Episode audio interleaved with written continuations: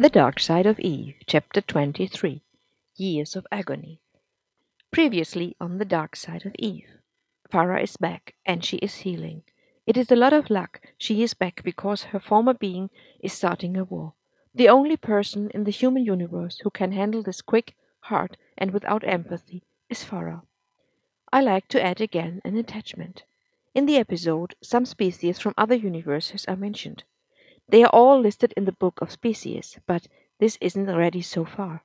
I let you know when it is available on the website, but writing down all the species, their forms, colors, and behaviors will take some time.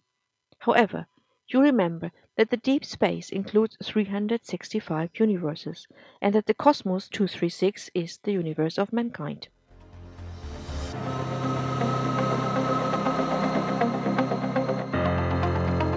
Episode 70 Tamaelan were an uncontrollable, militant race. They had a body like a worm, with a leather looking skin denied any access to their thoughts. Even the being that created them, Montara, had no control any more. They also annoyed the Starsphere. They often had wars and always tried to conquer another territory. Rigardis knew this well, and he didn't want to negotiate. The Silenen went through their universe and killed everything that came near. The traveling Silenen looked like fireballs, and they destroyed all the planets, they burned them down. Thousands of Tamaelan died. After this, they passed the Mesoriana and came to the border of the human universe. First, nobody noticed them, because the frequencies were not made for them, but after a short while, Farah felt them. Her skills made it possible she saw them in front of her inner eye. She started a war that moment.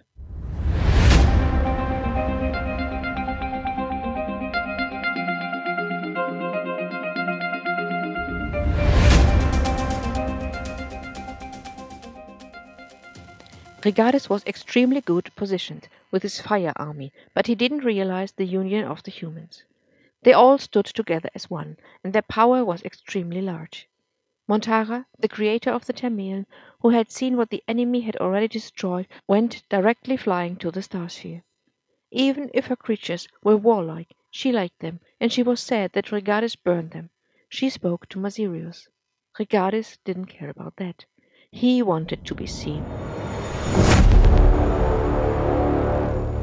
He wanted the large show to express his own personality.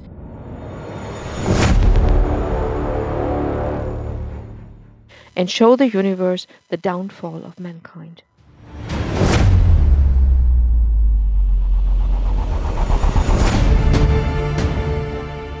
Masirius stopped the Silenen, short after the border of the human universe. He talked to them and finished their journey of death. They hadn't expected that nature would be so dangerous for other species. Then Masirius forced Rigardis to go to Vanzis. It was easy for him. He was the power in the universe and he was the law.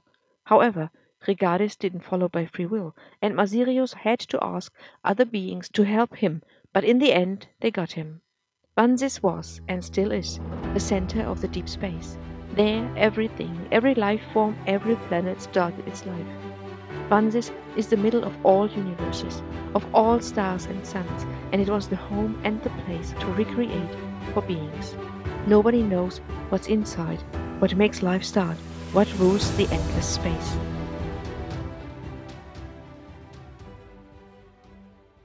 Even if a lot of beings were necessary, in the end, Rigardis was guarded to Vanzis. Masirius also spoke to Tiberius. He was the creator of the Silenen. Stop them, Go back to your territory, or I kill them all, Masirius told Tiberius.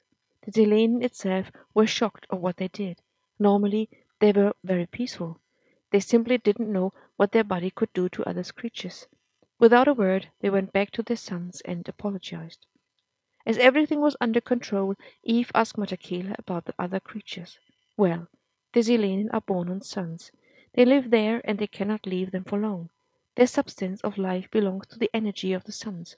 Nevertheless, they have the same right to live as any other species. Sometimes, if a sun dies, they die too. Tiberius still found no way to save them. The Tamaelan are warlike creatures. They enjoy fighting and making their territory larger. They are a little bit like us. Eve looked asking. We also like to create new planets, make the universe larger, install suns. Every species has its own problems and opportunities, so normally there was and is no space for war. Your life circles don't touch each other. You are too different. It is us who makes it all happen. We, I mean we as humans, wouldn't know about the others if you weren't there. Correct. We show you that there's more. We give you the possibility to travel through the universe to reach them.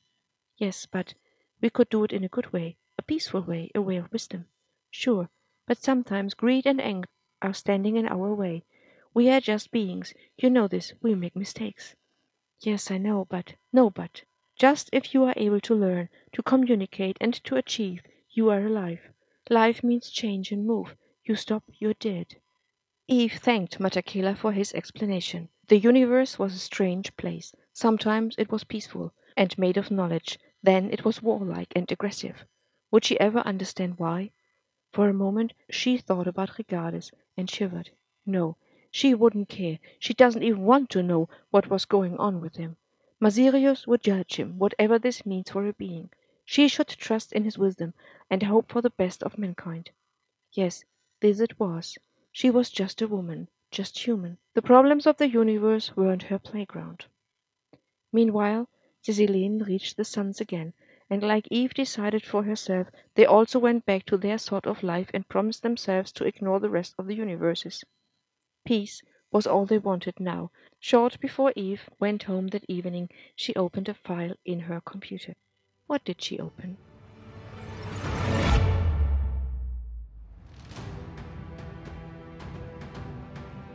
The list of the Enchantress. Iliadis, Celestia, Verana, Beyara, Tiluna, Mescura, Banida, Xerxavera, Diora, Hala, Finastrasia, Coleroda, Japanalia.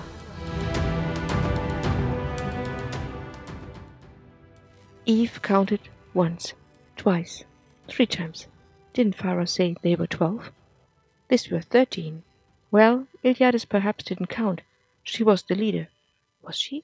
And when? Yes. Why? Eve thought about going to the temple, but then she saw a light in the corner of her room. Iliadis? Yes, it is nice you wanted to know our names. I feel honored I was allowed. We always had been thirteen, well, so far. But I have heard her that day. She joked on you. She didn't know. She? Yes, she didn't read this file too. She expected us to be twelve. Farah was cheating on me. Sure, she often does, and you know, but it is always for you to raise in your wisdom. Interesting point to see it. Don't tell her you know it, but when she left you, she opened this file too. Really? Yes, and she saw we are thirteen so far. So far? Who knows? Iliadis answered and laughed. Then she disappeared.